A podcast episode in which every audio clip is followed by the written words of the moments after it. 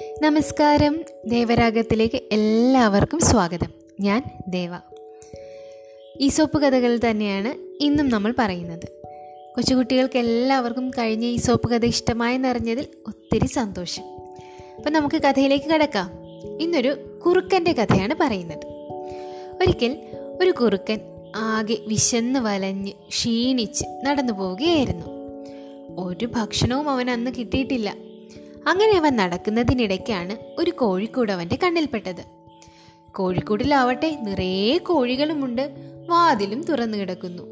പിന്നെ അവന്റെ സന്തോഷം പറഞ്ഞറിയിക്കണോ? കോഴികളെ കണ്ടതും കുറുക്കന്റെ വായിൽ വെള്ളം നിറഞ്ഞു. പക്ഷേ ഒരു പ്രശ്നം മാത്രം. ആ കോഴിക്കൂട് നല്ല ഉയരത്തിലായിരുന്നു. അവന് എത്തിപ്പിടിക്കാൻ പോലും പറ്റില്ലായിരുന്നു. അപ്പോൾ കോഴികളെ താഴെ എത്തിച്ചാൽ മാത്രമേ തനിക്ക് ഭക്ഷിക്കാനാവുള്ളൂ. കുറുക്കൻ ചിന്തിച്ചു. എന്തെങ്കിലും സൂത്രം പ്രയോഗിക്കണം. എന്നിട്ട് അവരെ താഴെ എത്തിക്കണം അങ്ങനെ ആലോചിക്കാൻ തുടങ്ങി. ആലോചിച്ചു കഴിഞ്ഞപ്പോൾ അവനൊരു ബുദ്ധി തോന്നി. അവനുടനെ പതുക്കെ നടന്ന് കോഴിക്കൂടിന് മുന്നിലെത്തി. എന്നിട്ട് കോഴികളെ തൊഴുതുകൊണ്ടായി പറഞ്ഞു കോഴികളെ നമസ്കാരം. ഞാൻ കൊട്ടാരത്തിൽ നിന്ന് വരികയാണ്. കൊട്ടാരത്തിലെ പുതിയ കോഴി വൈദ്യനായിട്ട് എന്നെ രാജാവ് നിയമിച്ചു. ഞാനിവിടെ വന്നിരിക്കുന്നത് നിങ്ങളുടെ ക്ഷേമം അന്വേഷിക്കാനാണ്.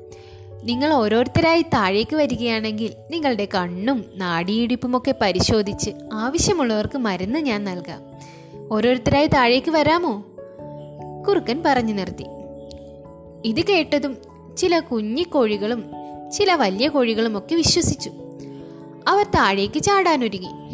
എന്നാൽ ഇതൊക്കെ കണ്ട ഒരു മുതിർന്ന കോഴിയാവട്ടെ അവരെ തടഞ്ഞുകൊണ്ട് കുറുക്കച്ചനോടായി പറഞ്ഞു.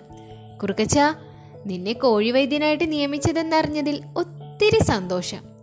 പക്ഷേ നിന്റെ സേവനം ഞങ്ങൾക്കിവിടെ ആവശ്യമില്ല. ഞങ്ങളുടെ രോഗങ്ങൾക്കുള്ള മരുന്ന് ഞങ്ങളുടെ കയ്യിൽ തന്നെയുണ്ട്. അതുകൊണ്ട് നീ മറ്റെവിടെയെങ്കിലും പോയി മറ്റാരെയെങ്കിലും ചികിത്സിക്കുന്നതായിരിക്കും നല്ലത്. ഇത് കേട്ടപ്പോൾ തന്റെ സൂത്രം ഫലിച്ചില്ലെന്ന് കുറുക്കന് മനസ്സിലായി. കുറുക്കൻ പതുക്കെ തല താഴ്ത്തി നാണിച്ച് നടന്നുപോയി. ഇങ്ങനെ മധുരമായ വാക്കുകളും പ്രലോഭനങ്ങളും നൽകി നമ്മളെ കെണിയിൽ വീഴ്ത്താൻ വരുന്നവർ ധാരാളമുണ്ടാകും. ഇതുപോലുള്ള കുതന്ത്രങ്ങളിൽ കുടിലതന്ത്രങ്ങളിൽ വീഴാതിരിക്കാൻ നമ്മുടെ കയ്യിൽ തന്നെ മനഃശക്തിയും ആർജവുമുണ്ട്. അത് തിരിച്ചറിഞ്ഞ് മുന്നോട്ട് നീങ്ങിയാൽ ആപത്തിൽപ്പെടാതെ നമുക്ക് സ്വയം കാത്തുരക്ഷിക്കാനാവും.